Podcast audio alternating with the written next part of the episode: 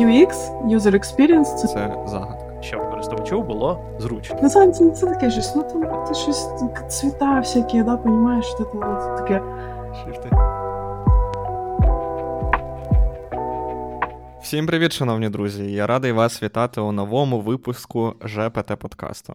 Наскільки я пам'ятаю, зараз у нас уже 21 випуск, і мене звати Влад Кампов. Я UI senior engineer у компанії Netflix. До того я був е, frontend guild engineering менеджером у компанії Wix. Боже, я забув, хто я. Також я деколи виклад... е, вільний час працюю у цих всіх компаніях. І, і є ведучим цього подкасту, і там не знаю, деколи почав з'являтися на всяких ютуб каналах і на конференціях виступаю. Мій другий ведучий. Другий мій ведучий Владислав Сидоренко. Він senior software engineer у компанії Netflix. І до того він також працював е, в Амазоні, і він є. Як там кафедри бекенду? Завідуючий кафедри бекенду в Projector Institute. Отак от. Боже мій, як пафосно, ви послухайте його. Е, Що ми сьогодні робимо? Ми сьогодні обговорюємо, що ж таке UX дизайн. І для того, щоб ми взагалі не про дизайн, ну як, як би пробував, але це не рахується. Для того, щоб не бути е, якимись неекспертами, ми маємо тут людину, яка репрезентує цю думку. І це моя хороша подруга Анастасія Сатаренко, що є е, дизайн-ресерчеркою в компанії МакПо в R&D департаменті, це важливо в, в R&D частині, і також е, викладає в Projector Institute. Власне, сьогодні ми поговоримо про те, що таке UI UX, чим вони відрізняються, як, мабуть, почати свою кар'єру і почати user experience де- взагалі. Е, я, що таке взагалі user experience дослідження, і про якісь такі дивні історії пов'язані з user інтерв'ю. І як завжди, не забувайте ставити лайки, підтримуйте наш канал. Поїхали. Поїхали. Настя, в мене є до тебе таке питання. Що таке UX? Що таке UI, що таке UX? Тому що в своїй е, кар'єрі я е, бачив, що типу існує такий глобальний термін дизайнер.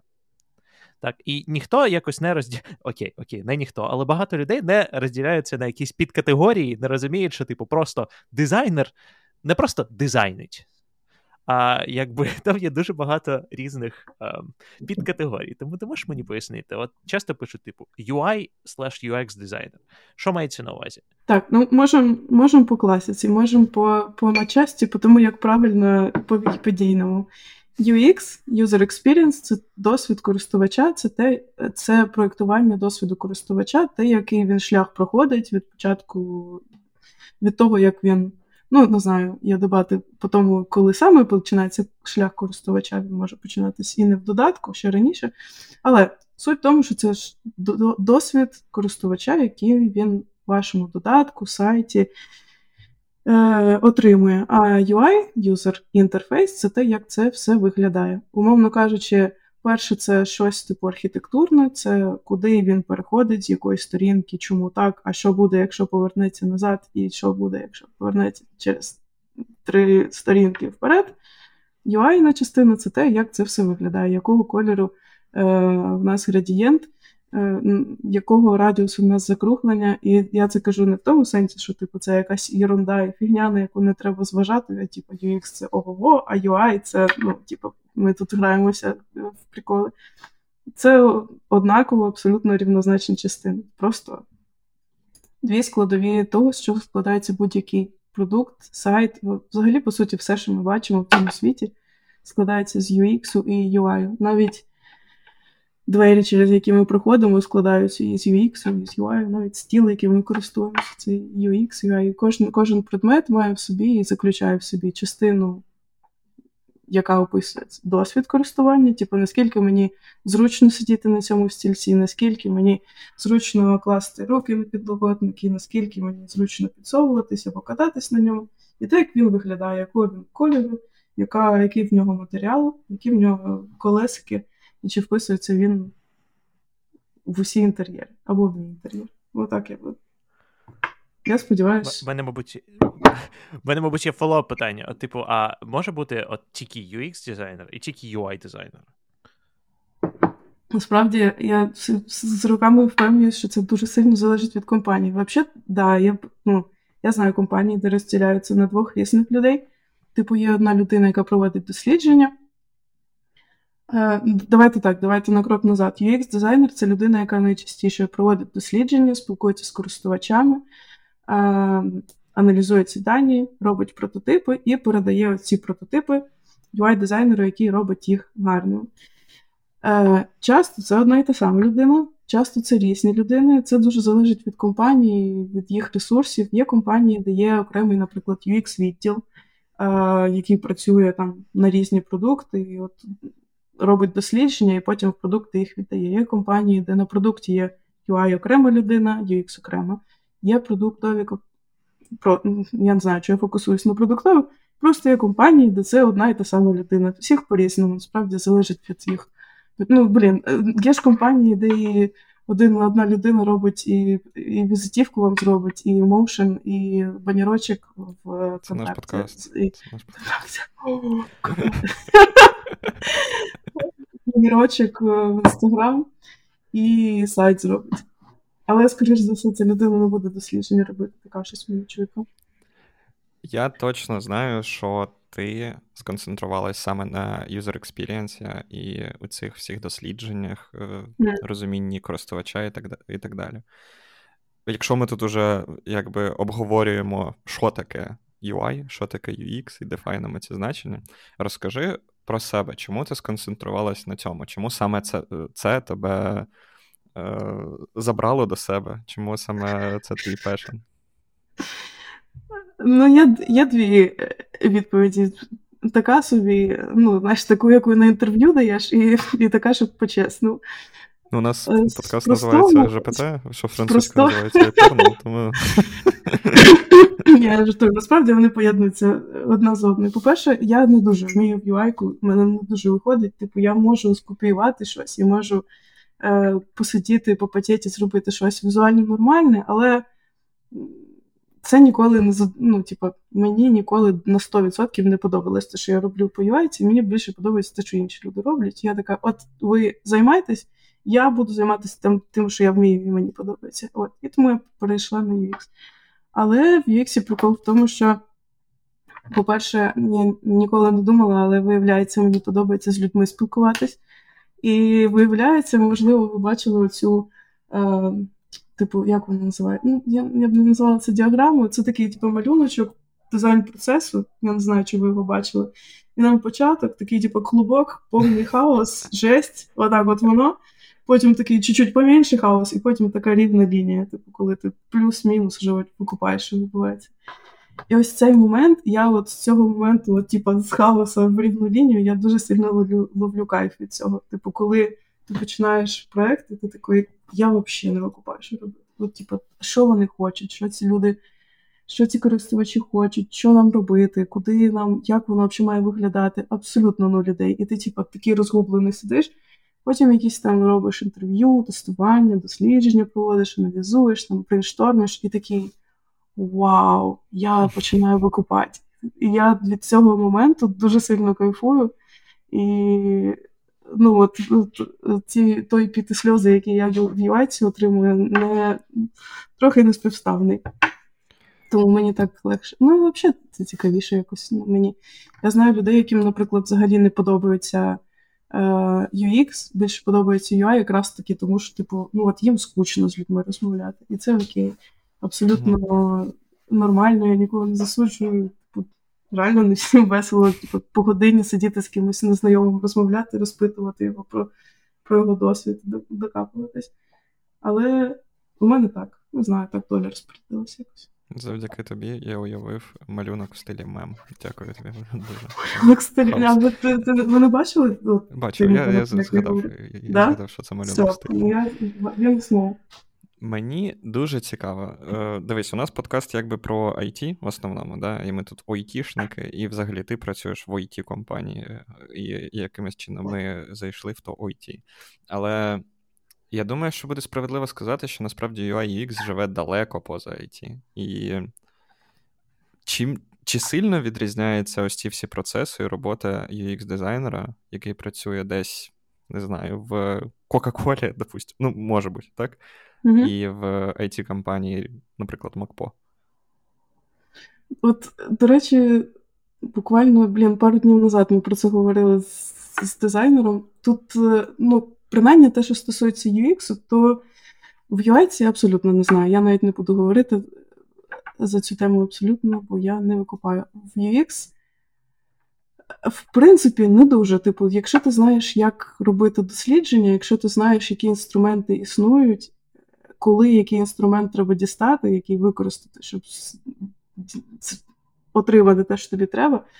І це якраз не, не про те, що от часто на курсах викладають, що типу, от є такий шлях типу, дослідження. От А, Б, С ти зробиш, ти поняв, далі йдемо. Класно, все понятно, там потім прототип.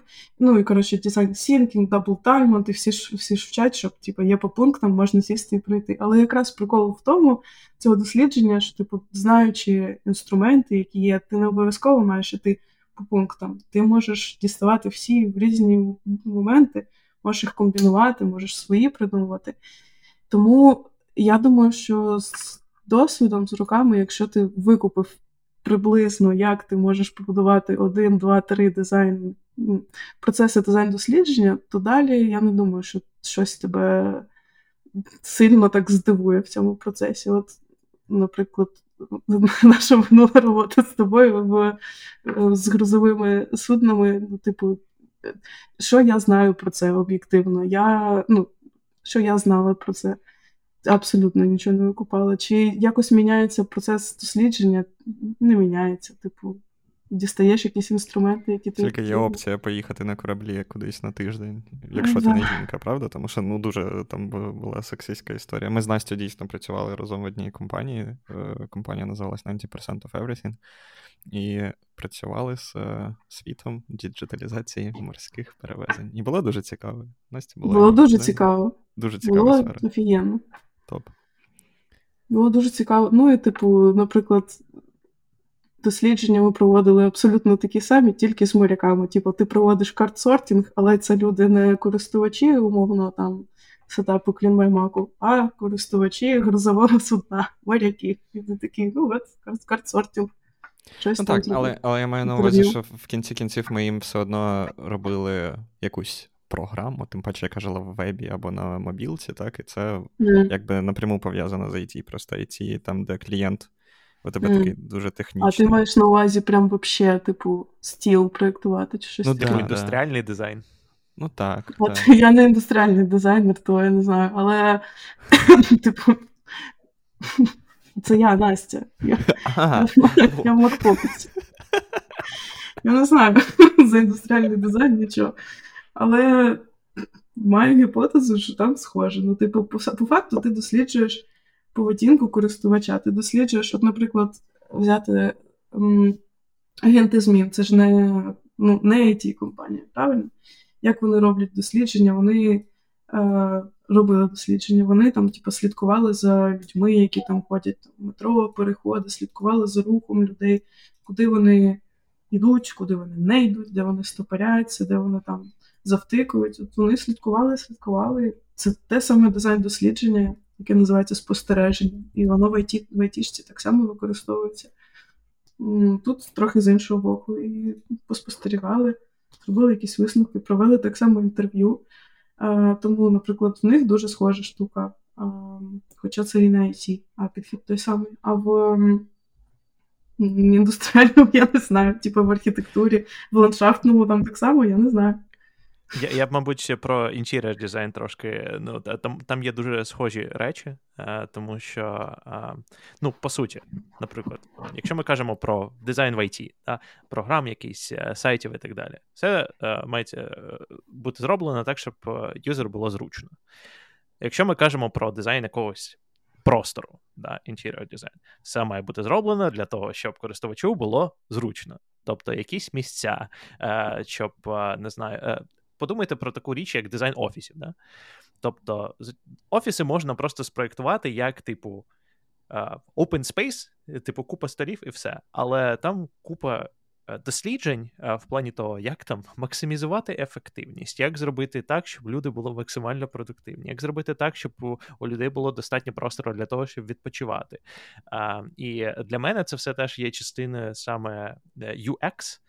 Е, тому що mm-hmm. це те, як, як по суті люди користуються простором максимально ефективно. І так само, не знаю, мені здається, це it дизайн теж. Стоїться. І там так само є свої гайдлайни, типу, такі самі, як в iOS і в Android, і в дизайні інтер'єрів так само є гайдлайни. Типу, є способи проєктування, наприклад, як ви, якщо ви візьмете план е, кімнати, ви можете якщо ви для когось, ну коротше, ви можете навіть для себе провести експеримент, взяти план кімнати і провести шляхи, типу, якими ви найчастіше користуєтесь. Е, Ну, як ви ходите там від дивану до кухні, там за чаєм, за чаєм або там від е, стола робочого до там ще кудись за піроженка, туди назад. І можете так пробудувати мапу собі і подивитися, де ви частіше ходите, таким чином зрозуміти, де у вас точки е, цей хитросплетіння, де у вас точки, де люди зустрічаються, виходять, заходять.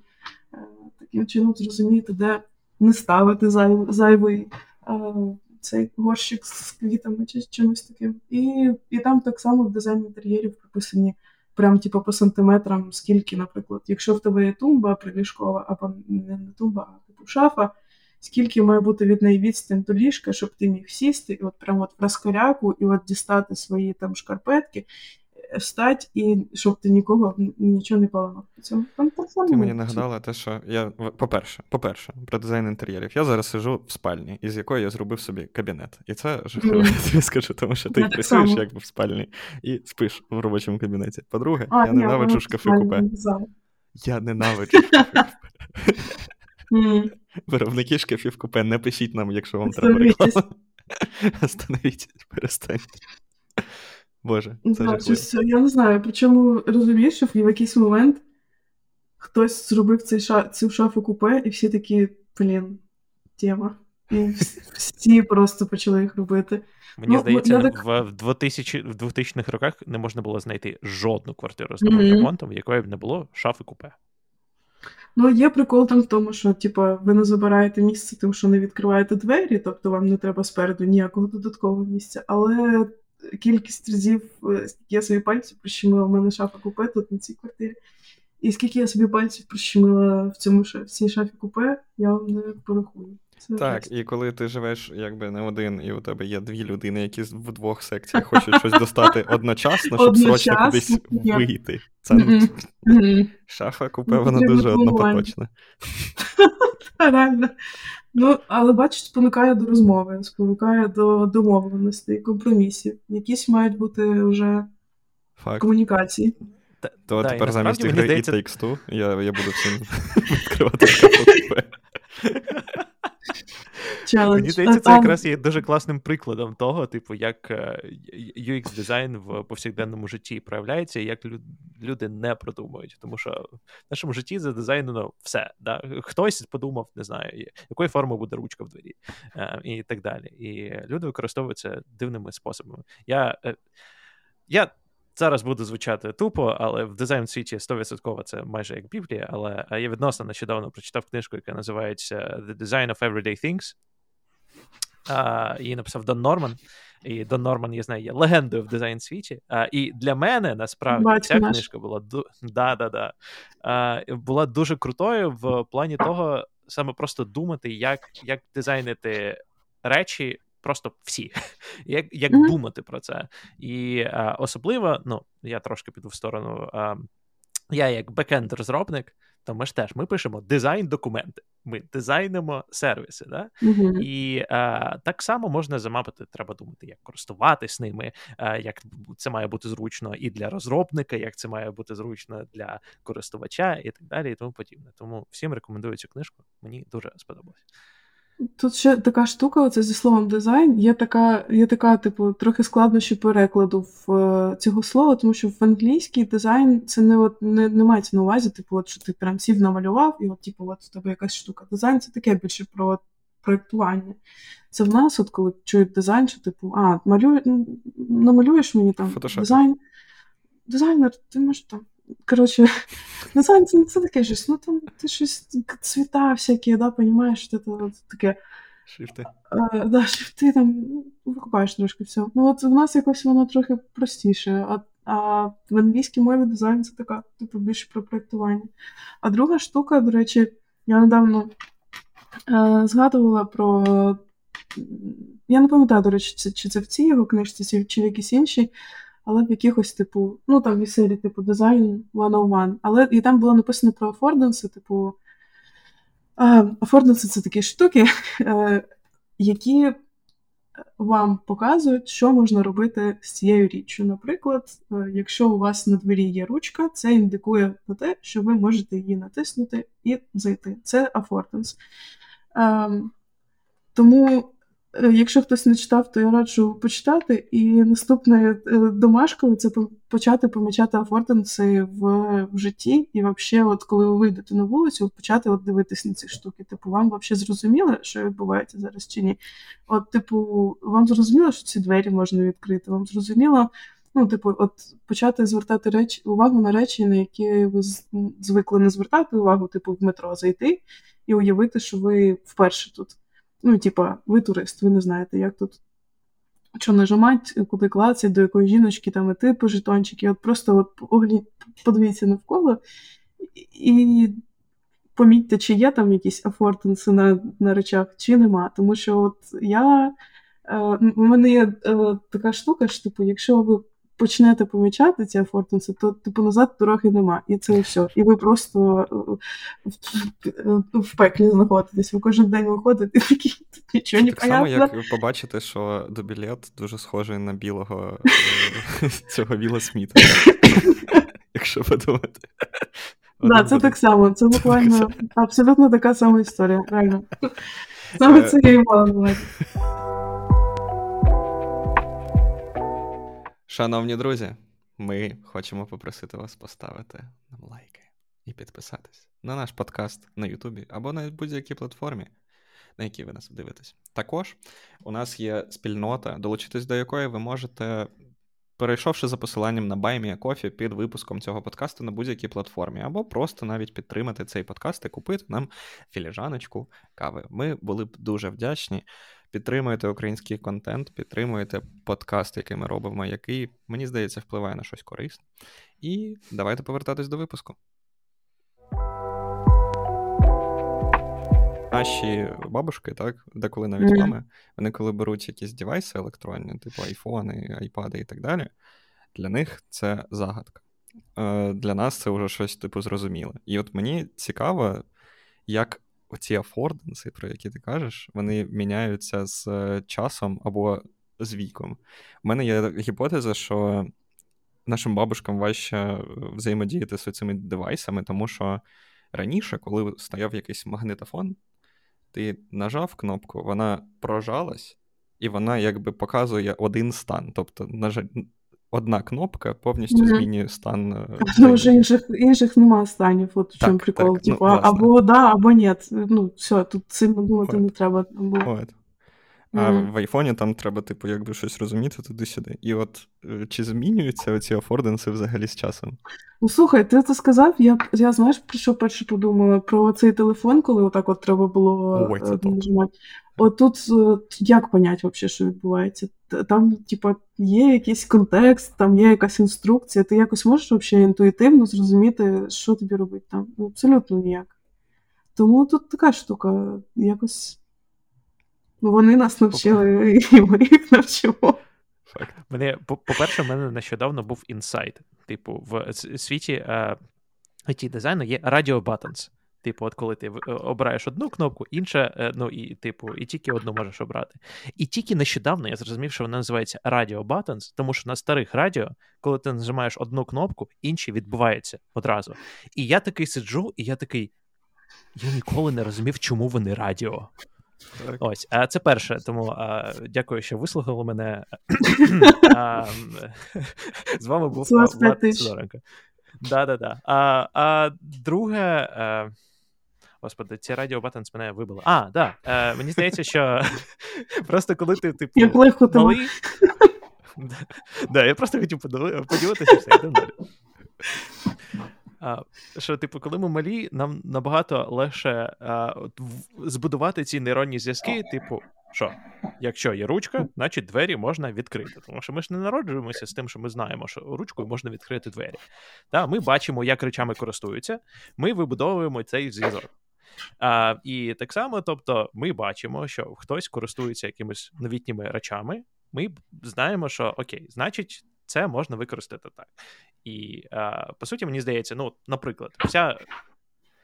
Всі гайдлайни а, дизайну для а, сенсорних телефонів, вони, по суті, з'явилися років 15 тому. Да? Тобто, от iPhone з'явився, це все завірусилось, а, але е, і все почалось розроблятися. Але зараз ми беремо в руки будь-який сенсорний телефон, ну окрім того, що вони майже однакові. Але приблизно ми розуміємо, що таке свайп. Да, Що відбудеться, коли ми там а, тикнемо на якесь місце в екрані, і так далі. І все це ми випрацювали з нуля. А, і, і це дуже цікаво, і е, це було легше нам зробити, наприклад, ніж е, якомусь старшому поколінні. Факт, факт. Ну, Це працює, але ти береш Android в руки. Ми ще просто, по-перше, росли з цим, розвивали з цим одночасно плюс-мінус. Типу, воно з'являлось, і ми якось викупали одночасно з цим всім. Я, я думаю, що якби ми зараз вилупились і нам показали б iPhone, то я, це не було б так, типу, інтуїтивно, що тут все понятно. Ну, хоча там, звісно, і гайдлайн, і все таке, і все по правилам, і все по юзер-центрик, але я не думаю, що воно так е, нелегко все спрацювало. Ну і от із аналогією з бабушками, дідушками, типу, із тим об'ємом функціоналу, який вони мали, типу, що от я включаю кнопку, щось заводиться, я нажимаю іншу, щось зупиняється. Типу, доволі бінарні ну, поняття. І коли тут з'являється якась штука, яка, типу, я спитаю в чату GPT, і воно мені може меню на тиждень склад. Ну, типу, це взагалі це такий квантовий скачок, просто. Угу. Хочу сказати, ну, що і, світ став небінарним. І між цим, типу, і між цим вставити якісь там, ну, типу, програми по телеку, новини, там, концерти, голуби огоньки, оці всі приколи. Тобто, от в тебе є радіо, потім 20 років е, Любов і голубі, і потім я спитаю чата GPT, що мені на меню, що мені на вечір готувати. Ну, це це ж треба якось підготуватись морально. Абсолютно. Шок, просто шок. Ну, це шок. Я ну, думаю, типа... що наші глядачі вже зрозуміли, що сьогодні ми не будемо говорити про UI, а будемо говорити більше про UX. Да, так, тому що... Почали так, е, почали так серйозно. Да, дуже серйозно. Е, Давай поговоримо. От ми говорили про дослідження, дослідження, дослідження, треба всіх зрозуміти, дослідження. Mm. Давай поговоримо. Почнемо з того, як виглядають ці дослідження. От коли ти кажеш дослідження для людини, от ніби ти пояснюєш своїй е, бабушці, е, розкажи, що таке UX-дослідження для тих, насправді, хто шукає себе в е, цій сфері, для того, щоб якби пояснити, що це таке, якщо вони туди прийдуть. Окей. Okay. Їх дослідження це процес, в якому ми намагаємося зрозуміти, що ми можемо покращити в тому досвіді користувача, який зараз є. Це вже не для бабушки. Давайте давайте спростимо. Що ми можемо покращити, або як ми можемо облегшити життя людини, коли вона виконує одну чи іншу задачу? Типи досліджень бувають різні. Типу, можна це виконати багатьма різними способами. Немає якогось такого типу золотого правила, що починаємо з цього, робимо це, це третє і п'яте, і буде вам щастя. Вони бувають різні, вони всі залежать від контексту. Але суть і ціль у них всіх одна це зрозуміти, що можна покращити, що не так, е, що можна продумати, можливо, нове, щоб замінити цей досвід, який зараз є, цей постійно хочу сказати experience і постійно себе на цьому ну, типу, я ж з бабушкою, досвід. У нас якраз Ви, е, вийшов. Але бабушка ні, я, я ну, Мене зафреймили, я вже стараюся. Зафреймили. Зафреймили. У нас якраз Як маленький випуск подкасту е, вийшов про е, мову. Якби, ну, типу, О, про те, що блін, ми працюємо, знаєш. я е, так стараюсь. І, причому нормально, що я використала слово зафреймили, намагаючись уникнути слова experience. Ну, от це наше все життя таке. Власне, так. Anyway. Мене лімітували, і я намагаюсь. Я буду просто символом показувати. Давайте. Мене лімітували. І я намагаюся використовувати. Коротше, так, е, суть, суть одна це зрозуміти, як зробити життя людини в певному контексті легше, простіше, зручніше. При цьому бажано, бажано ще й так, щоб не втратити гроші на цьому. А взагалі класно, якщо й заробити е, вашій компанії чи бізнесу. Отак, якщо дуже простенько і дуже для бабушки, я б так пояснила. А як на практиці виглядають ці дослідження? От, е, значить, ти стала UX дизайнером, і, допустимо, ти вже там дійшла в кар'єрі, там, де ти лідиш ці дослідження. Які є етапи? Тобто, як виглядає робота UX дизайнера, коли він уже в- ролі сеньора помідори? Так, чи які етапи, чи як виглядає. Ну, хорошо, Обоє. давай обоє, хорошо. А, по етапам знов таки, я дуже не хочу і не люблю прив'язуватись до етапів і пунктів, тому що знов таки я це собі уявляю, і я намагаюся так, так візуалізувати, коли ми е, зі студентами розмовляємо, що це, типу, така, як у вас є інструментарій, і це виглядає, типу, як шляпа цього волшебника. Ви, типу, з неї дістаєте щось по черзі. В неї може бути абсолютно рандомний порядок. Може, там всередині шляпи щось схрестилось, два злиплось. Ну, от, от таке буде дослідження, якесь нове, щось зовсім інше. Порядок. ем, Ну, то, що не треба м, установлювати. Я б сказала, що порядок і етапи дослідження шкідливо встановлювати, тому що воно може вас завести не туди, куди треба. Але які взагалі вони бувають, якщо ми не прив'язуємося знову таки до етапів, це можуть бути або дослідження. Ну, найпростіше, типу, найдешевше найшвидше це типу дослідити конкурентів, що вони роблять, як у них зараз, якщо ви робите якусь доставку, подивіться доставку інших людей, як воно працює, замовте в них щось, або попита...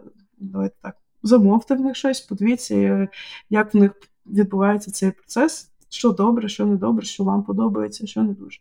Але це така штука, чисто по- поверхнева, подивитися, як в інших, тому що люди, коли приходять ваш додаток, сайт, сервіс, вони приходять не з вакуума, вони приходять не з е, чорної дири, вони приходять з, всесвіту, де існують інші додатки, і вони вже мають з іншими додатками теж якийсь досвід, тому вони, звичайно, будуть на нього теж спиратись, коли з вашим додатком взаємодіють, тому не треба нехтувати цим етапом, тому що воно просто здається зазвичай, ну не зазвичай, іноді зустрічаю такий, типу, ну, дослідження, от інтерв'ю провести, тестування, да, це серйозно. А там конкурентів дивитись, що я там буду їх дивитися, ні мені, ні ровні, я зроблю краще. Я, Apple вже ж зробили, і я зроблю, я їх навіть дивитися буду. Ну, коротше, не, я б не випускала цей момент.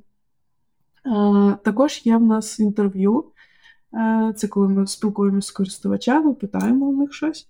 Також в нас є це інтерв'ю, це те, що називається якісним дослідженням. Також в нас є кількісні дослідження. Це коли ми запускаємо щось типу е, опитувальника, який розповсюджується на багато, багато людей. Інтерв'ю це така більш поштучна штука, коли ми сидимо і фейс тет-а-тет спілкуємось з, з людьми. Тет-а-тет, до речі, теж не супер, звісно, українське. Да, мені Ну, мені подобається, як ти англійське слово замінив на французьке. на французьке. Я поліглот.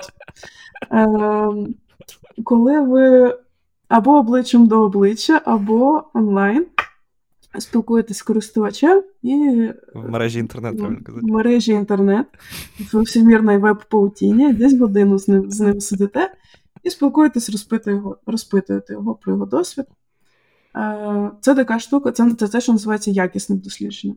Е, Це відповідає нам на питання, е, чому а кількісні дослідження це щось типу опитувальника, яке розсилається на багато сотень, тисяч людей, яке ну, де ми не вмішуємось, там просто сет питань, вони нам відповідають, і вони і ці типи дослідження відповідають нам на питання як. Тобто, якщо ми не розуміємо, як щось відбувається, наприклад, ми такі, типу, як там. Як там, боже, не знаю, щось давайте таке придумаємо рандомно, як там люди замовляють їжу, наприклад, по телефону, е, в додатку, по сайт, через сайт. От так от такий вибір. І ми, наприклад, маємо дані, що більшість людей замовляють е, їжу по телефону. І ми такі, а що? А ми не знаємо чого. І щоб зрозуміти, чого, ми проводимо вже глибинні дослідження, які і є інтерв'ю. Ми такі вже докопуємося до людей і питаємо, а чого, а що так, а що не так, а що не інакше. І отак от ми з ними розмовляємо. Також є дослідження, яке називається тестування. Це коли ви або тестуєте наявний продукт, який у вас вже є, або тестуєте свій прототип. М- Працює це так, що ви даєте користувачу, вони теж є модеровані і не модеровані. Якщо ви сидите Е, або онлайн, або так з людиною. Ви можете задати якийсь сценарій, наприклад, ось ми на сайті, ну, умовно, ми там тестуємо е, Amazon. Ти згадував сьогодні, ми тестуємо Amazon. От зараз на Амазоні, будь ласка, знайди мені е, рожеву спідницю в паєтках розміру М і замов в двох екземплярах. І дивимося, як людина проходить цей шлях дивимося на її емоції, на її реакцію, куди вона клацає, коли вона. Я обожнюю просто тестування, неймовірно, особливо тестувати прототипи, які ви самі задизайнили. Я обожнюю. От коли ви знаєте такі повні впевненості, що типу все класно, а людина така, я взагалі я, я, я обожнюю. Я я просто ну, знов таки дуже особливо, якщо довго працюєте над проектом, то око замилюється, і типу, ви всі в контексті, і вам всім здається, що це дуже очевидні штуки. І ви потім показуєте на тестуванні, люди такі. От я тут ставлю свої 5 копійок, тому що ми просто до запису говорили про Amazon Web Services, про те, що ну, це персональна думка, вона не репрезентує думку моїх роботодавців колишніх попередніх. Але мені не подобається. Мені здається, що цей дизайн, е, ну, з, з точки user experience, він дуже незрозумілий. Він, звісно, якби. Призводить до того, що ти витрачаєш гроші, які ти не хочеш витрачати, тому що ти не розумієш, що тобі треба виключити сервіси і видалити їх. Але в кінці кінців зрозуміти, як тобі досягнути своїх цілей, які поставлені перед тобою, дуже важко. І для мене саме Amazon Web Services в порівнянні, наприклад, з якимись, е, не знаю, ажуром з Верселем, з Digital Ocean, це жесть. Ну, типу, мені, мені просто не зрозуміло. І я просто прийшов до висновку, що є якийсь такий американський стиль старих сайтів, і американці так звикли. І це дуже незвично для мене, а для них це типу ок. І тому от Amazon.com, там де продукти, у них от е, так і є. А що там в Японії в Китаї взагалі не уявляю. От я якраз хотів про це поговорити. Типу, ти колись відкривав японські сайти. Я я нещодавно якраз дивився, є просто підборка, типу, японських сайтів. Ну, офіційно, ну тобто, це не те, що хтось зробив якийсь е, дуже дивний спеціальний сайт, а люди ними користуються кожен день. Але ти заходиш на японський сайт, і в тебе випадають очі, тому що там на сайті все. Ну, Навіть навіть не це, навіть окей, окей, приберемо стереотипи, да? приберемо оце. Але вони дуже яскраві, там купа всяких елементів, типу, е, і так далі. І люди цим користуються, і люди звикли. І я теж читав про це, що е, ну, Люди за кордону дивуються, типу, що так, я зроблю правильно. А японські компанії намагалися, типу, от адаптувати аля західний дизайн, да, типу, чистий, все багато там простору, а люди просто менше користуються. Ну, тобто, воно одразу. Я типу, хотіла сказати. Це ж настільки, типу, скетчі виглядає для них, наскільки ж для нас так. оце все вони відкривають, там нічого нема. А де все? А де приколи якісь, де там дівки не світиться нічого, як так.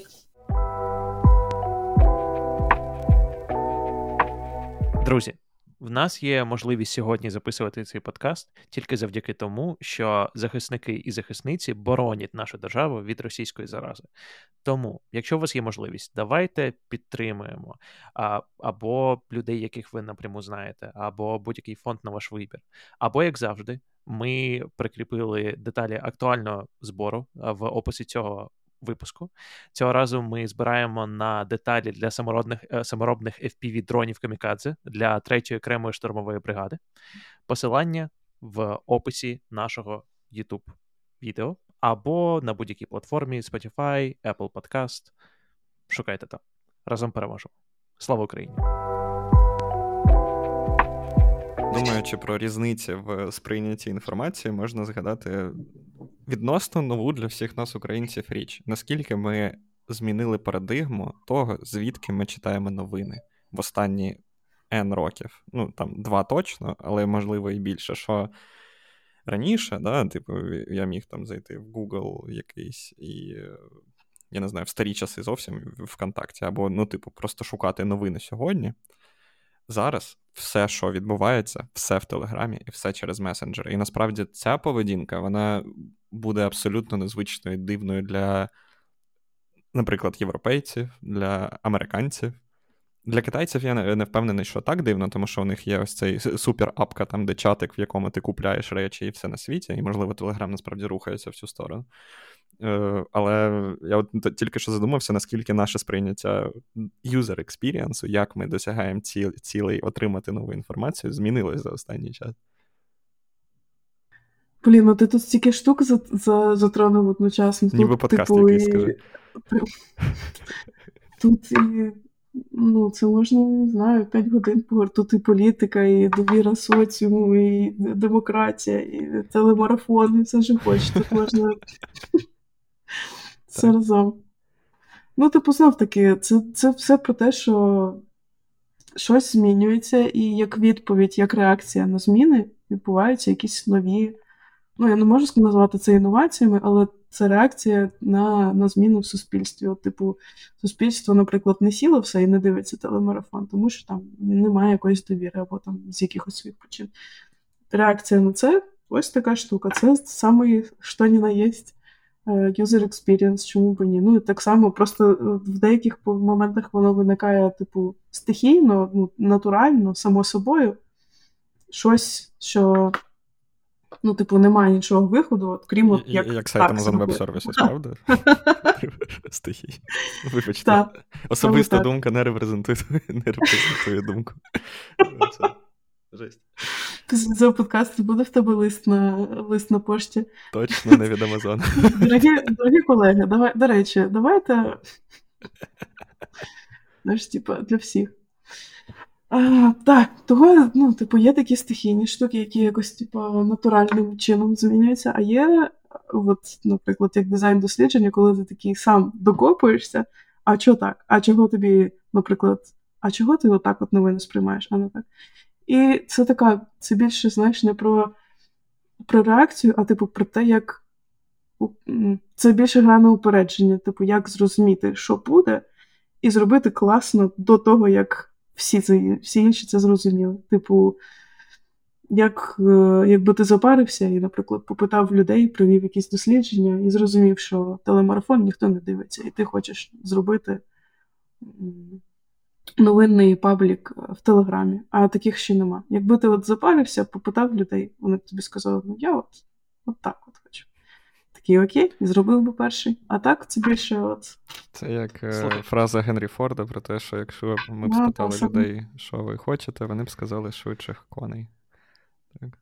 От я саме про це і хотів, я, до речі, спитати. да, Що от ти кажеш, типу, спитати в людей, і вони скажуть, типу, попитати в людей. А, а е, багато компаній, які вважаються революційними. Тобто вони робили речі, е, які люди не знали, що їм потрібні. Uh-huh. А, Але при цьому, тому що люди, коли відповідають на питання, як робити, вони типу базуються на своєму е, існуючому досвіді і е, знаєш, часто обирають просто найзручніше з того, що вони знають. Uh-huh. А усілякі там революційні компанії, типу Apple. Да? Ну ніхто б не сказав, я хочу носити в себе в кармані в кармані, типу, е, сенсорний е, кирпич. Uh-huh. Ось тому а, як знайти баланс між тим, де, ну, типу, от вони не розуміють, що їм дійсно треба, і е, от ми просто зробимо те, що є, але зручніше. Дуже просто. Ти сам по суті відповів на своє питання, як знайти баланс. Типу, це зрозуміти, яка у вас ціль. Чи ми робимо, ну, якщо це продукт, то типу, чи нам треба просто підвищити продажі, і ми, типу, шукаємо місця, де користувачі просідають або відвалюються, або йдуть, ми тоді такі, окей, тоді нам треба ось цю провалену зрозуміти, де воно, чому воно відбувається. Ми її фіксимо, продажі ростуть, хоп, сподіваємося, і, е, типу, все окей. А якщо ви хочете, ну, це типу стандартний шлях дослідження, звичайний ітеративний шлях е, продукту. Якщо ви хочете, якщо ви сіли і подумали, це взагалі не працює, треба от повністю все нове, все все не так, Міша. І працюємо і робимо з самого початку.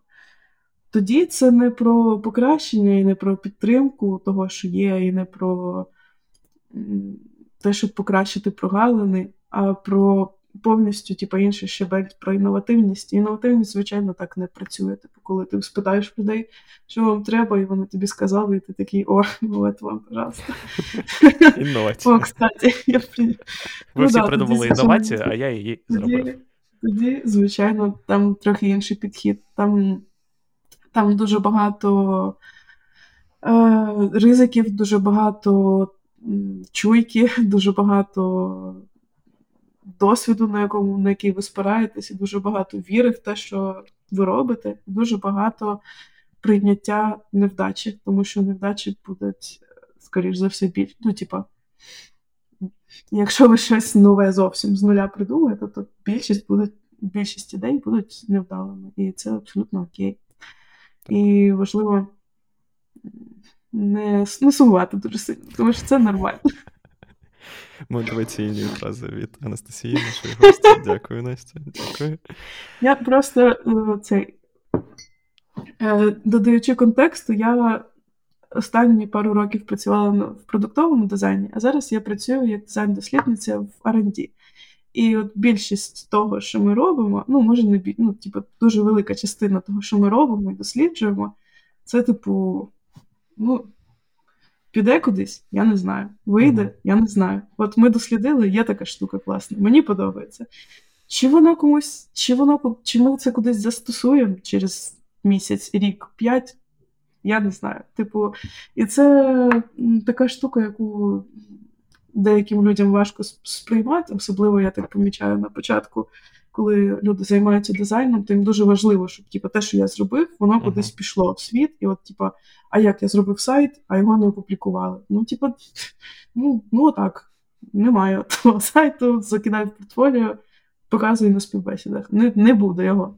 А, а в дослідженнях і в R&D це просто дуже велика частина роботи, того я на цьому наголошую. що, типу, ти до цього звикаєш і ставишся до цього нормально. Я дуже рада, що я натренована тестуваннями в дизайн в продуктовому дизайні, коли я бачу, що типу, я показую і воно нічого не працює, і я така, ладно, нормально. Ну, типу, зато я відсікаю щось, що не працює. І це класно. Я ще думав, е, знаєш про що? Е, дуже поруч тема про те, що уяви собі, як себе почувають якісь е, UX-дизайнери Apple. Ну, типу, нещодавно в інтернеті обговорювали те, що патент на Apple Vision Pro був зареєстрований більше 15 років тому. Тобто, ну, давненько. І ти вже такий, якби user experience. Ну, там було також про форм-фактор, да, про те, куди його надягати, де мають бути очі, камери, туди-сюди. Тобто також про user experience, не тільки про е, технологію. І я собі уявляю, як 15 років. Що там цей... цікаво за Сорі, що там цікаво за патент? Це саме про там, чи там була описана взаємодія, чи там тільки візуальна ну, типу, як виглядає ось ця штука і все? Е, взаємодія, е, де де лежать камери, і як вони, типу, ці mm-hmm. екрани розміщають. І те, що тут має бути кольосико якось, якесь, типу, як воно на ось ці ремішочки не надягаються на голову і так далі. Але на все ще да, цей user experience дизайнер чекав 15 років, щоб хтось почав, в принципі, говорити. Ну, ж він один сидів, бідний. Ні, ну, звичайно, не один. Джоні Айк, якого випустили з кімнати, да? Він сказав, сидів, сидів user experience дизайнер. Ну, це нормально, ну, це нормально. Ну, це цікаво. Ну, так само, як ну, насправді це така така доля user experience дизайнерів. Дуже часто можна працювати в компанії, де ви робите дослідження і приносите, а вам скажуть: ну, а я думаю, що треба не так. Ну, хорошо, ладно. Ну, або там багато компаній, які не виділяють. ну, от Багато на курсах особливо жаліються зі студентів, що вони працюють в компаніях, в яких не виділяють взагалі гроші на дослідження. Е, тоді тоді я раджу їх проводити самим без грошей, бо це теж можна робити. Але ну, тут прикол в тому, що небагато компаній взагалі думають, що це щось доцільне. І, типу, принес приніс, хорошо, не приніс, окей, віддихай собі. Ну от тут просто така штука, що е, я про те, що дизайнери з Vision Pro, скоріш за все, мали нагоду хоча б дослідження якісь поробити, зробити той патент і сидіти і чекати, що воно колись вийде. А деякі навіть цієї нагоди немає. А з іншого боку, можливо, і не мали, тому що таких е, категорій такої продуктів, в принципі, і близько не було тоді. Тобто ніхто не. Так, ти прикинь, як наскільки це взагалі, типу. Mindblowing, я б сказав. Ну насправді це не зовсім так, тому що перші окуляри віртуальної реальності з'явились з 90-х ще. Просто Що тоді це за реальність там була тоді? Ти знаєш, в 90-х? Дуже, дуже мало піксельне. Там цей був, я в гуглі, оцей динозавр, який пригає, коли зв'язку нема. Реальність. Ви жартуєте, а воно десь так і було. Мені здається, це Нінтендо робили, щось таке. Можна почитати про це. Але Насправді я б хотів, е, от е, ми кажемо UX-дизайнери, UX-дизайнери. З цікавих речей на моєму досвіді дуже часто UX-дизайнери і продакт-менеджери от прям дуже близько між собою. І дуже багато компаній, а, в них немає UX-дизайнерів, але є продакт-менеджери, в обов'язки яких ходить UX-дизайн, ресерч, тестування, робота з кластерами і так далі. А, Тому, mm-hmm. от, Настя, у мене, мабуть, до тебе питання. А, Де кордон між, типу. Я просто не працювала в таких компаніях. Це у мене до тебе питання, де кордон. Я, я, я не ну, працювала Окей, я я можу описати свій досвід, Давай. тому що. А, ну, Давайте так. Я бекенд-інженер, я працюю в платформі, і я відносно нещодавно працюю саме над а, продуктом, в якого є прямий юзер інтерфейс. В ідеалі в, у кожної взагалі платформи теж має бути там свої ПМи, свої дизайнери для того, щоб розуміти, як кастомери, інші інженери, вибачте, покупці, клієнти, підбираю правильне слово, користуються wow. сервісом. Гості. Гості, наші любі друзі. Гості нашого продукту. Це я надивилась Оглі Фреймут, пам'ятаєте, і там не можна, ну не знаю, може вона дивилася. Там не можна було казати, типу, коли вона всякі готелі перевіряли, там не можна було казати клієнт, треба було казати гості. Так. Продовжуй, Влад, вибач. Секунди, я поки що поп'ю філіжанчику кави. Філіжаночку. Раз ми поговорили про Олю Фреймут, да. Ем, і а, дуже часто, ну от зараз а, я працюю над а, продуктом, в якого є UI slash UX дизайнер, є product менеджер, але е, UI UX дизайнер е, власне займається більшості малює фігмі. Да? Продакт менеджер ходить по клієнтам, збирає базу, збирає відгуки, а збирає якісь реквайрменти, wow. вимоги до продукту, wow. да, і потім комунікує це до команди інженерів. Тому дуже цікаво, як. Ну і зрозуміло, що це доволі навантажує додатково продакт менеджерів Тобто є очікування, що там і стратегія mm-hmm. продукту буде розроблена. Mm-hmm. Але з іншої точки зору, це має певний сенс, тому що, по суті, одна людина а, напряму спілкується з а, гостями продукту. І Дуже подобається це. Я тепер буду використовувати це усюди. Оце гостями. Да? Um, okay, і має так. повний контекст. Um, тому що ви думаєте з цього приводу? Ну, вона по-хорошому PM і так має мати повний. Ну, в мене з мого досвіду, і як я бачу, типу, ідеальну кооперацію цих двох людей, це вони зазвичай дуже тісно співпрацюють, саме саме продакт-менеджер і дизайнер, тому що він не може бути не в контексті того, що користувачі кажуть, думають і все таке. Тобто це не штука, яка в вакуумі відбувається. Типу, я, ви собі там будуєте стратегію, а я тут дизайнер сиджу, я сам з ними поговорю, сам щось намалюю, і типу, ось вам макети, і от ви з ними йдете. Тобто дизайнер не має приходити з фінальним результатом, уже типу. Вот. Вас это все уже интересовать не должно, ось типу макети. Е, Давайте. Е, це дуже важливо, щоб дизайнер на кожному етапі комунікував, але і не тільки з продакт-менеджером, і з розробниками також, і взагалі з ким, і з UX-райтерами також, з усіма, хто залучений до шляху створення продукту цього. Я думаю, що дизайнер має комунікувати прямо на кожному етапі, тому що це, по-перше, будує емпатію, будує в команді взагалі такий спільний спільне розуміння того, для кого ми це все робимо.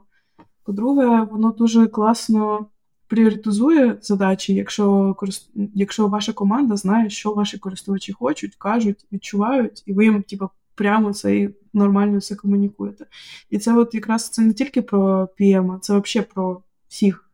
Тому що, якщо ви приходите з макетом і кажете, ось, типу, так, думаю, що треба вам можуть сказати, ну, а що так, а що от не по-іншому? От У нас було по-іншому і нормально працювало. І, А я а мені, наприклад, це незручно. А що ти ну, от, І може сипатися дуже багато питань.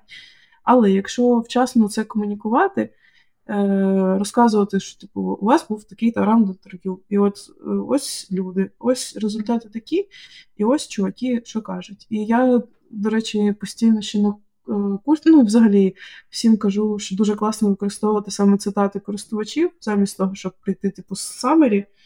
Тому що, якщо ви скажете, то типу, це працює, тому що так. Це не так вражає, як якщо ви покажете цитати користувачів на якомусь шляху, де написано, типу, я взагалі не розумію, що ця херня відбувається, я тут нажав, нічого не відкрилось, відкрило, закрив. Ну, типу, я буквально по цитатам фіксую зазвичай результати, і воно дуже прикольно працює на емпатію, тому що коли PM побачить, що там чувак каже, я не знаю, що ця херня відбувається, я відкрив, закрив, не поняв, пока. Ну, типу, це свою функцію виконує. Головне, щоб дизайнер це нормально вміг, вміг е, донести, і тоді немає, немає цього, типу, немає цієї проблеми з тим, що PM, наприклад, щось типу, будує стратегію, але не знає, що користувачі кажуть. Бо він по-хорошому має це знати, але не через те, що він сам цим займається, а через те, що дизайнер гарно робить свою роботу і гарно її комунікує і презентує команді. І так само це стосується і UX-райтерів, і розробників, тому що якщо ви розказуєте, з ким ви спілкуєтесь, що вам люди кажуть, то райтеру набагато легше зрозуміти контекст, з якого люди ці приходять. Він бачить не просто макети. Ти, ти, просто постійно кажеш UX райтер. Я жодного разу не чув про таку посаду. Хто такі UX райтери? Да, чесне слово. А а хто у вас пише тексти? А, Ми пишемо тексти, ПМ валідує все. Ви Але але окей, ні, ні, ні, давай подожди, він працює в платформі. Да. І... Я працюю в платформі, в нас внутрішній продукт. Тому okay. типу, в нас. Е... А хто не в платформі у вас пише текст? О, Вона. Дві людини в Netflix.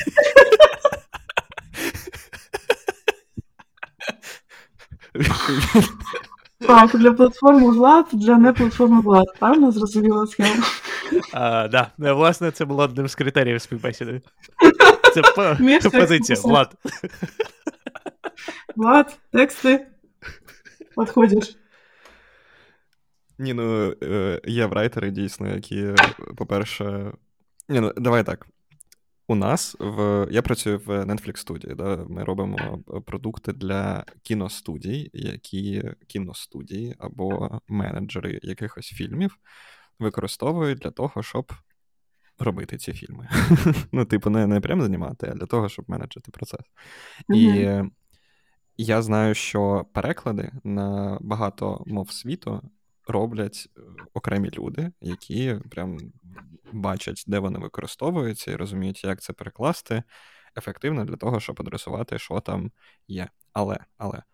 Е, початковий, мені здається, що дизайн він має тексти від нашого UI UX дизайнера, яка ще й. Е, початковий це окей. Це а, ну, не ну, фінальний. Може, Ну, тобто, Мені здається, що у людей, що перекладають, є можливість е, редагувати ці. Вони саме перекладачі, чи вони. Вони більше перекладачі, вони не редагують mm-hmm. цей текст. Тобто, mm-hmm. у нас, принаймні, близь, близько до мене, там в досяжності нема люд, люд, людини, яка прям впливає на те, що там написано. Є перекладачі десь там далеко, да, mm-hmm. але нема людини, яка дефайнить, що там є.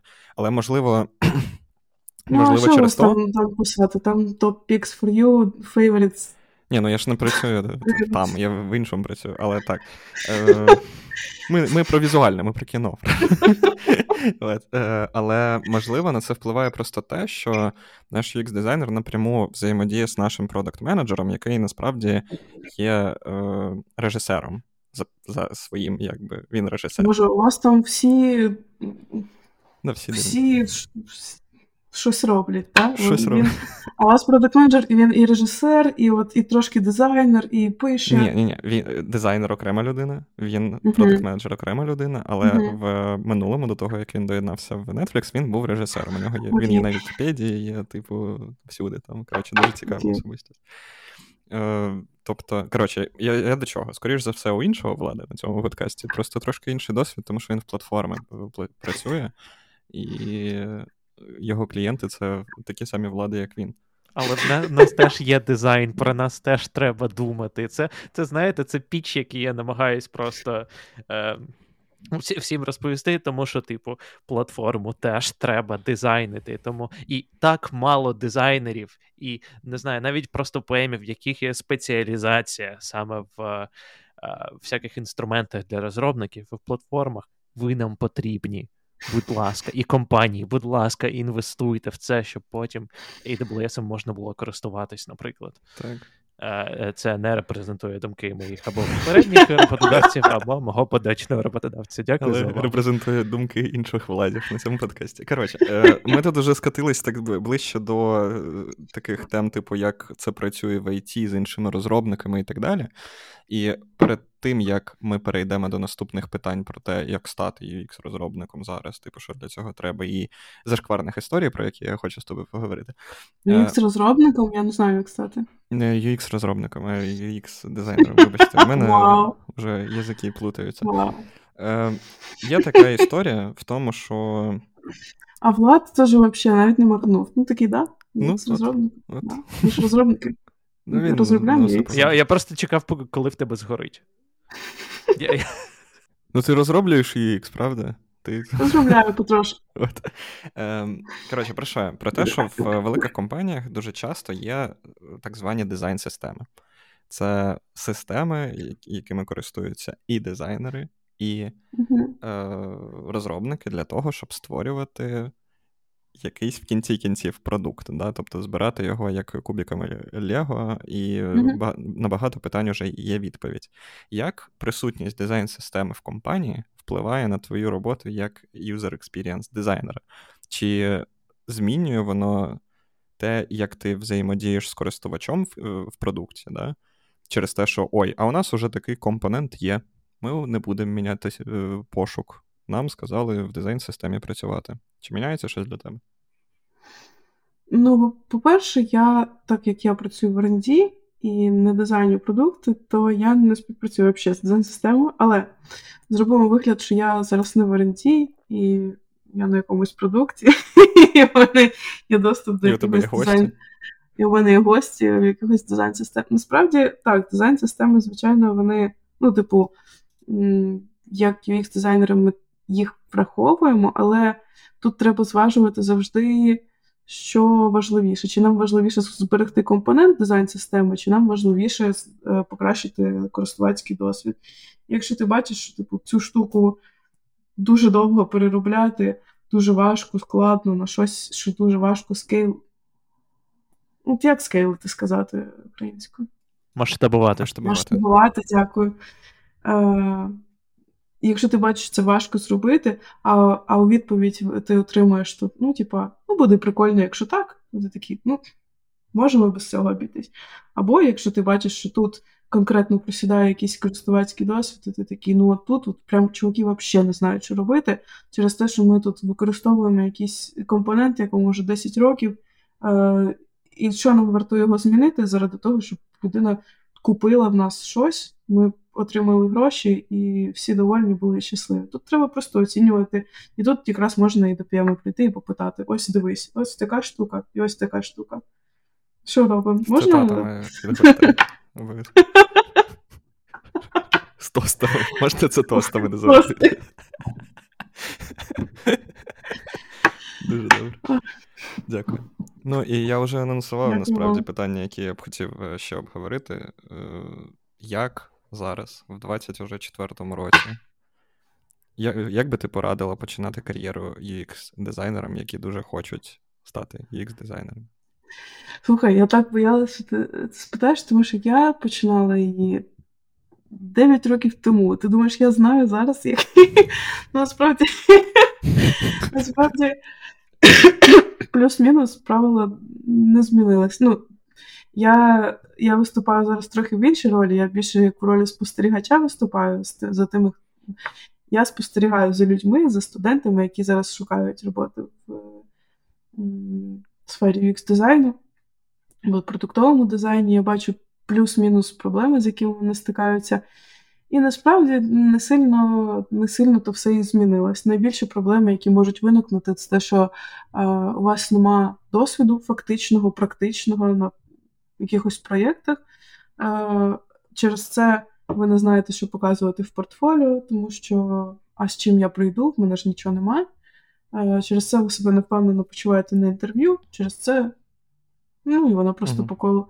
Тому зазвичай, е, власне, як і я починала, і як багато дизайнерів, яких я знаю, починали, і як зараз, мені здається, має сенс починати, це по-перше, записатися на якісь курси, якщо у вас є гроші, можна записатись в проєкт. Якщо у вас є гроші, можна записатися на якісь платні курси, але якщо нема, то безкоштовних курсів отак взагалі дуже багато. І від всяких курсерів, Udemy, і від Google, здається, там є UX ем, дизайн-курси. Та і на Ютубі купу всього можна знайти. Е, раніше не було такого, такої кількості інформації, яка є зараз.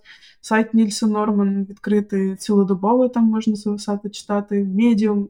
Зараз так багато всякого, що їм можна почитати, що, типу, виділіть собі, я не знаю, три місяці, п'ять місяців на те, щоб прийти або якісь курси, або от прям сидіти і читати все, що ви бачите, зі словом UX дизайн і щось з цього виловлювати. Але коли ми такі, типу, ну ніби понятно, а що робити, проєктів нема, і що показувати портфоліо, тут наступає наступний етап, коли можна, ну знов таки, якщо ви на курсах, то у вас, можливо, буде якийсь тестовий проєкт на курс, що великий бонус. Е, тому що якщо це якісь платні курси, то ви, скоріш за все, із зі справжньою людиною поспілкуєтесь, зі справжнім замовником і матимете справжнє справжнє ТЗ, е, відчуєте, як воно взагалі отримати якесь ТЗ, коли людина приходить, каже, щось не працює, не знаю що, помоги. І не такий, я теж не знаю, але дізнаюсь. Е, зрозуміти, як воно працювати в команді, але а не самому, це теж класно. Але якщо у вас нема доступу до курсів, і ви, наприклад, самі це онлайн робите, е, то існує купа варіантів, як набити собі руку або натренуватися, і навіть якщо це не щось, що ви можете показати поки що в портфоліо, то це принаймні те, де ви можете набити руку. І це такі штуки, типу Upwork, де ви можете якісь брати найдешевші, найбезумніші проєкти, які вам може і не подобаються, і ви думаєте, я би взагалі ніколи в житті. Але на початковому етапі, щоб набити руку і зрозуміти, як працює, ну, типу, банально там, як я з цієї сторінки перейду на цю сторінку, я потім відкрию кнопку, нажму і відкриється якесь вікно. Для цього вам не потрібно мати якісь там дуже класні проекти, які вам подобаються. Важливо просто мати хоч щось, хоч щось побачити. Е, Також є платформа, на якій я практикувалася, і, і вона досі існує. Я всім дуже раджу. Називається 99 Designs. Це сайт, де постять, типу. Ну, по факту, воно працює, типу, як тендер. Вони постять якісь ТЗ, е, дизайнери беруться, роблять, виконують за цим. А і там ТЗ, типу, максимально чітко прописано, от що треба, там вся, всі вводні є. Дизайнери беруть, роблять це там якийсь сайт або лендінг, або додаток. Е, і потім замовник обирає з тих, що йому подобається, і йому або платить гроші, або там якісь правки вносить, і потім платить гроші. Але суть не в тому, навіть якщо ви там ніколи не виграєте і не отримаєте ніяких грошей, то це дуже класний досвід, тому що там прописано ТЗ детально, і ви можете от отримати, ну, типу, як фріланс досвід е, без комітменту, е, без е... зобов'язань. Зобов'язань. Так, дякую. Фріланс досвід без зобов'язань, коли ви такі, типу, у вас є чітке ТЗ, і ви берете його ось такі. В мене три дні на те, щоб ну і там дедлайн також є. У мене три дні або там тиждень на те, щоб це закінчити. І воно дуже класно стимулює, що типу, ти думаєш, все. Ну, можна мотивуватись грошима, але можна і не мотивувати, можна мотивуватись досвідом, в кого як працює. Але прикольно, що типу, ви маєте в результаті якийсь проєкт, який ви самі зробили, от, типу, з нуля до кінця, принесли замовнику і от чекаєте на відповідь. Це дуже класно. Якщо це щось там під NDA, то ви неважливо, все одно потім можете замінити якісь там логотипи, замінити, ну, коротше, не викривати, що це за компанія, але взяти свій дизайн, свої напрацювання, прототипи, і вже є щось, що викласти в портфоліо можна. Але це так чисто от, саме набити руку. А по дослідженням е, часто от питають, типу, що я можу досліджувати, якщо я не UX дизайнер і в мене немає грошей в компанії на дослідження. І взагалі ніхто нічого не досліджує, і ніхто нічого не робить. Я от просто сиджу і чекаю, коли мені вже дадуть щось подосліджувати, а мені все ніяк не дають нічого подосліджувати. І на курсах так дуже часто буває, що, типу, от е, нам треба проводити інтерв'ю, а я не знаю з ким, і нікого нема. І ти такий, ну. Що ж? Тоді почекаємо, може з'явиться, не знаю. Е, ну, типу, так само працює. Якщо ви робите будь-який фріланс-проєкт або працюєте в компанії, в якій немає бюджету на дослідження, ну, типу, спойлер, МакПо це перша за 9 років моєї кар'єри компанія, яка виділяє гроші на дослідження, в якій я працюю. Я завжди проводила дослідження чисто на ентузіазмі, типу, бо мені треба. Ніколи не було в мене якогось бюджету на це. Ем, Ну і а просто всі думають, що типу, ну ти ж все життя там досліджуєш тебе, напевно, там деньги крутяться конець. Я так само, типу.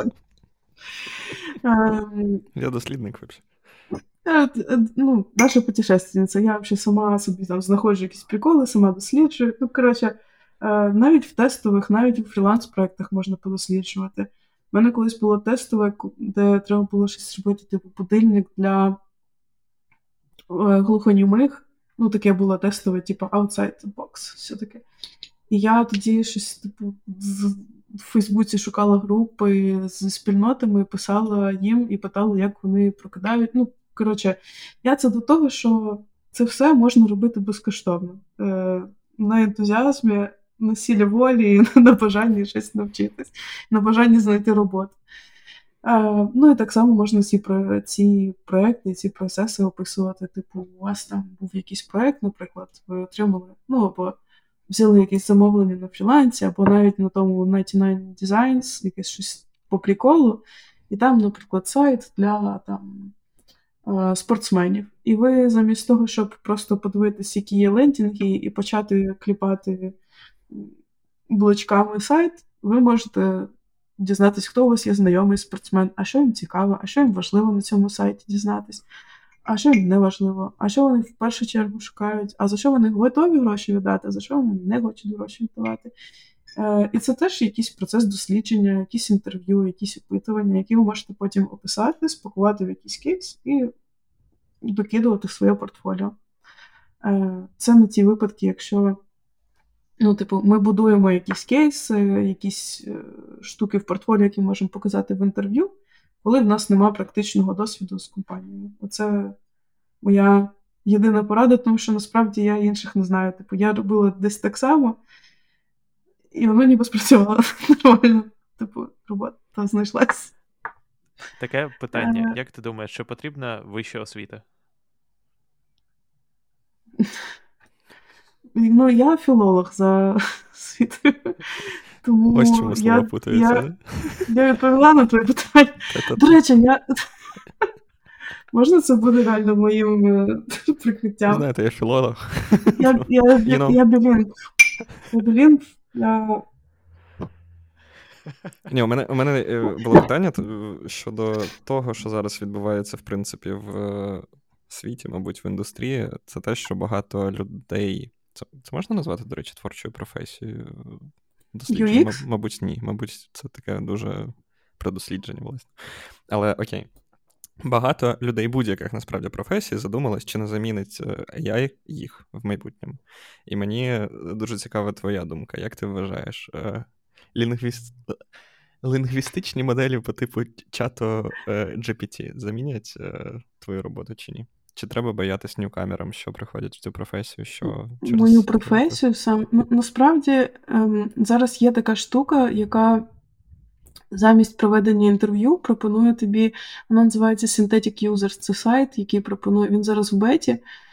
Але він такий, типу, ви не маєте більше витрачати час на спілкування з користувачами. У нас є всі користувачі, ми їх самі тут, коротше, придумали. Вам, типа, ми вам просто за три хвилини і ви описуєте проблему, прописуєте продукт, і ми вам всі результати інтерв'ю, портрети персона... е, портрети користувачів Гостей. і гост гостей, дорогих гостей, і самері прописуємо, і вам, типу, нічого не треба навіть ні проводити, ні аналізувати. Ось ми вам за 5 хвилин. Я е, з цікавості робила таку штуку для одного проєкту, типу, подивитися, що вони взагалі там пишуть. Але поки, ну, як буде в майбутньому, я не знаю.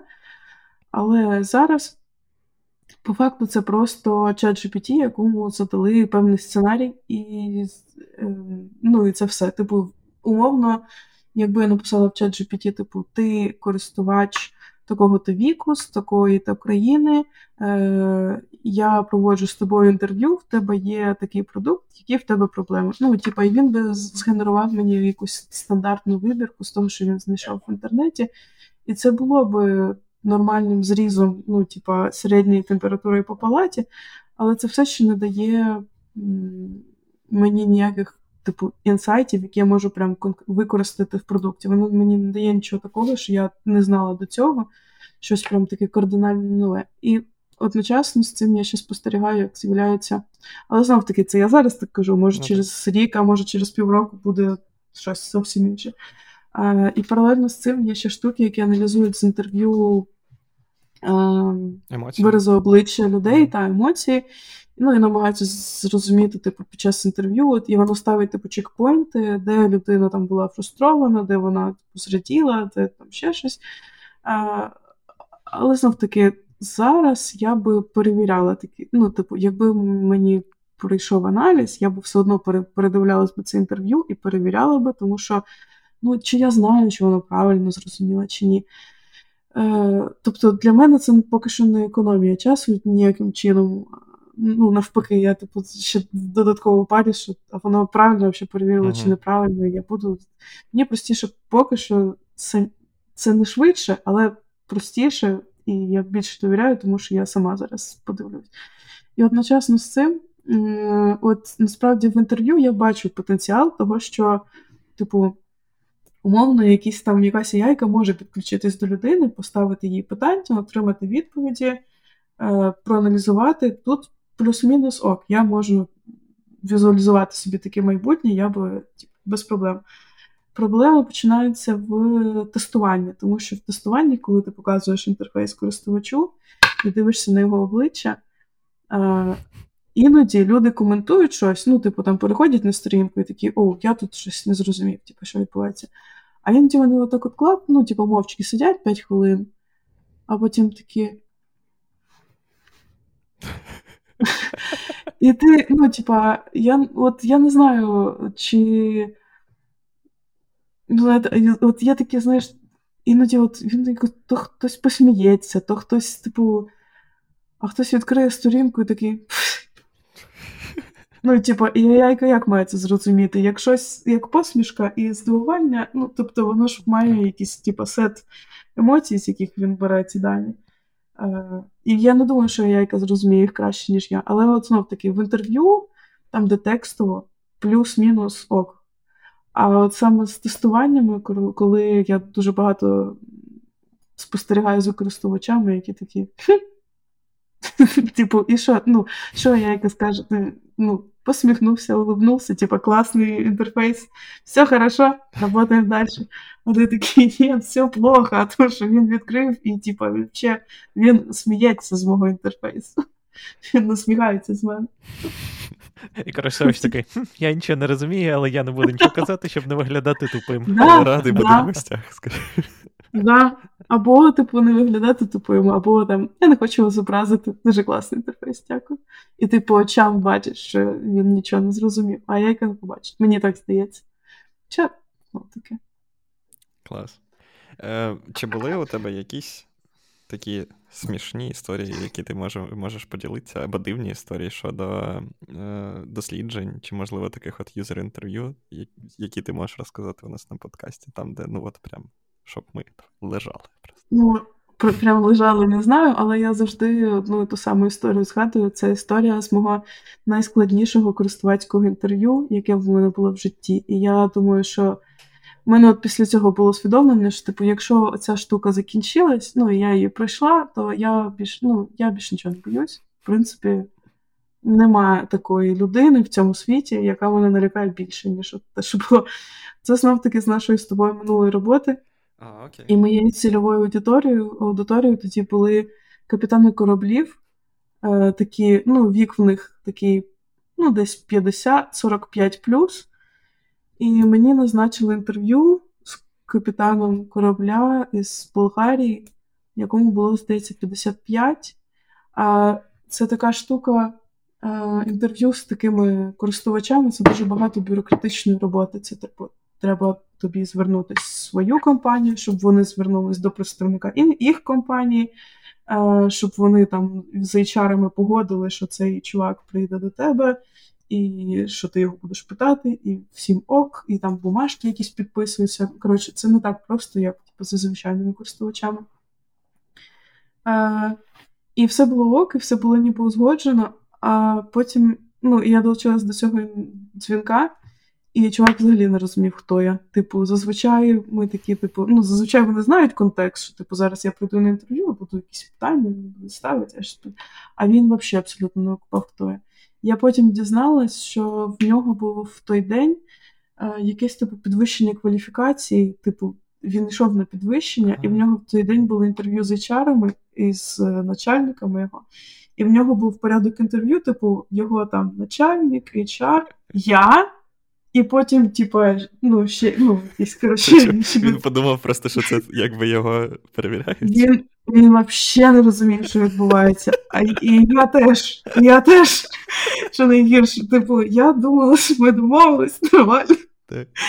Я думала, ну, нормальна обстановка. А і я така, а я ж, ну, типу, в мене там стандартний сценарій, типу, привіт, я працюю там, то роблю таку штуку, позадаю вам питання, дякую, що прийшли. А він взагалі абсолютно в нього просто.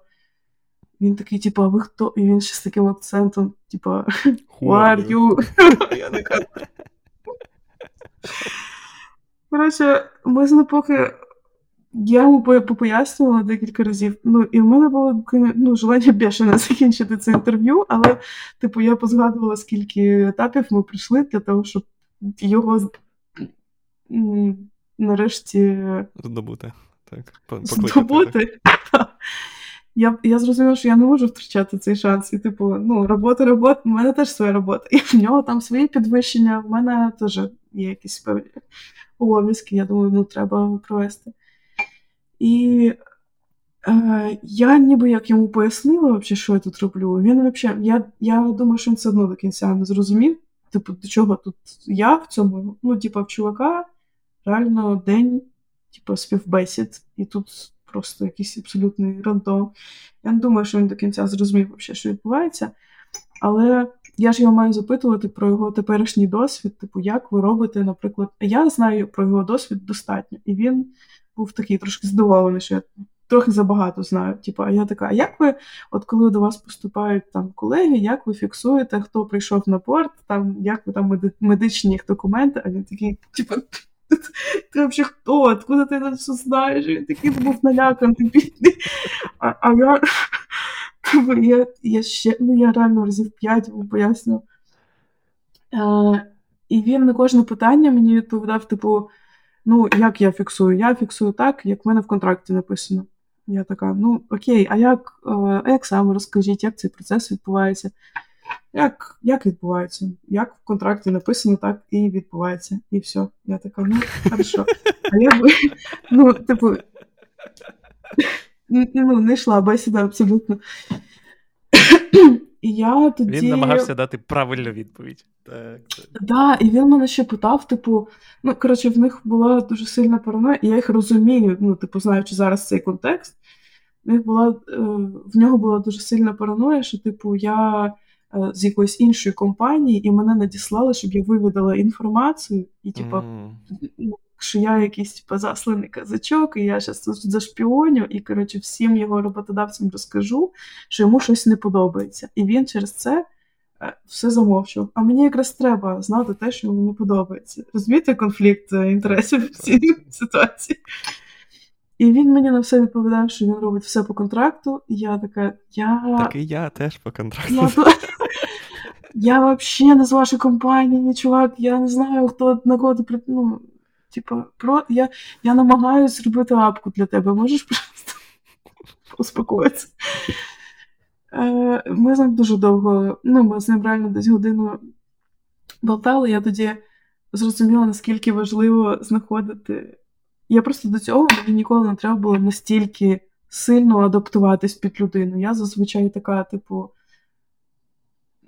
професійно slash casual, я така, типу, і посміятись, і порозпитувати, і в мене завжди якось виходить налаштувати людину на довірливий лад і одночасно вияснити все, що мені треба. А тут е, якось не виходило. Я тоді зрозуміла, що професіонал з ним не не йшло, типу, от навпаки, його відштовхувало, коли ти такий, типу, я от працюю в компанії, він навпаки лякався від цього більше. І я тоді перейшла в режим, типу, блін, так вийшло, ну хто ж знав, що так от вийшла така от аказія. Вийшла з цими зустрічами, ну хто ж мог подумати? І він в нього, я не знаю, включився якийсь батьківський інстинкт, не знаю. І він мені почав розказувати вже такий, ну ладно, типа, ладно, ти там не розумієш, я тобі розкажу. Ну, щось сюди, от такі от. І він мені так потрошку-потрошку почав розказувати. Я така, блін, та, я нащупала Виходить, цю. Так я нащупала цю жилу золоту, куди, типу, куди треба. А, Ну, я не скажу, що це було прям ідеальне інтерв'ю, з якого я прийшла, і в мене прям купа інсайтів. Ну, щось я отримала. Бо, типу, 40 хвилин пішло на те, щоб. 40 хвилин з години пішло на те, щоб пояснити, вам, що відбувається. Але я після цього інтерв'ю зрозуміла, що мене вже ніхто не злякає, і, ну, типу, гіршого випадку я не можу собі уявити, коли, по-перше, організаційно, по-друге, з користувачем, з гостем. Просто купа співпадінь, які вийшли з-під контролю. Але знов таки, я я цей приклад розказую постійно як кейс до того, що треба адаптуватись під людину. Типу, ви бачите, яка людина, наприклад, ви бачите, що вона закрита, і ви намагаєтесь якось під неї підлаштуватися. Бо ви бачите, що людина не проти поділитись всім, то ви ви можете більше там якихось персональних штук порозпитувати або про себе порозказувати, щоб відкрити людину більше до спілкування. І це така штука. Це знову про ті самі інструменти, які ви використовуєте не по шаблону, а адаптуючись по ситуації. Типу дивитесь, хто перед вами, і адаптуєтесь. Так само, як дивитесь на проєкт і адаптуєтесь. Клас. Дякую тобі за цю ну, історію. Цю, цю історію складно, звісно, чимось перебити або е,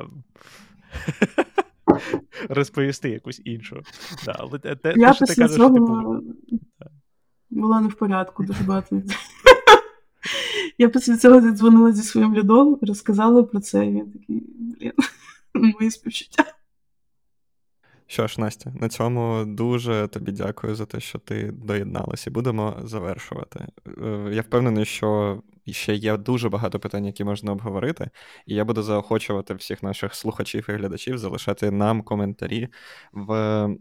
Е, під цим відео на Ютубі, і, на жаль, тільки на Ютубі. Якщо ви нас десь слухаєте, то приходьте на Ютуб і залишайте коментарі, або ж доєднуйтесь до нашої спільноти е, за посиланням BuyMeACoffee, що також знаходиться під цим подкастом на будь-якій вже платформі. Дякую тобі, Настя, за те, що доєдналась, розказала нам трошки про UX, можливо, колись ми ще про UI з кимось поговоримо. Е, дякую тобі, Влад, за те, що ми робимо вже 21 випуск цього подкасту. І, друзі, дякую вам. Побачимось в нових випусках ЖПТ подкасту. Пока. Бувайте.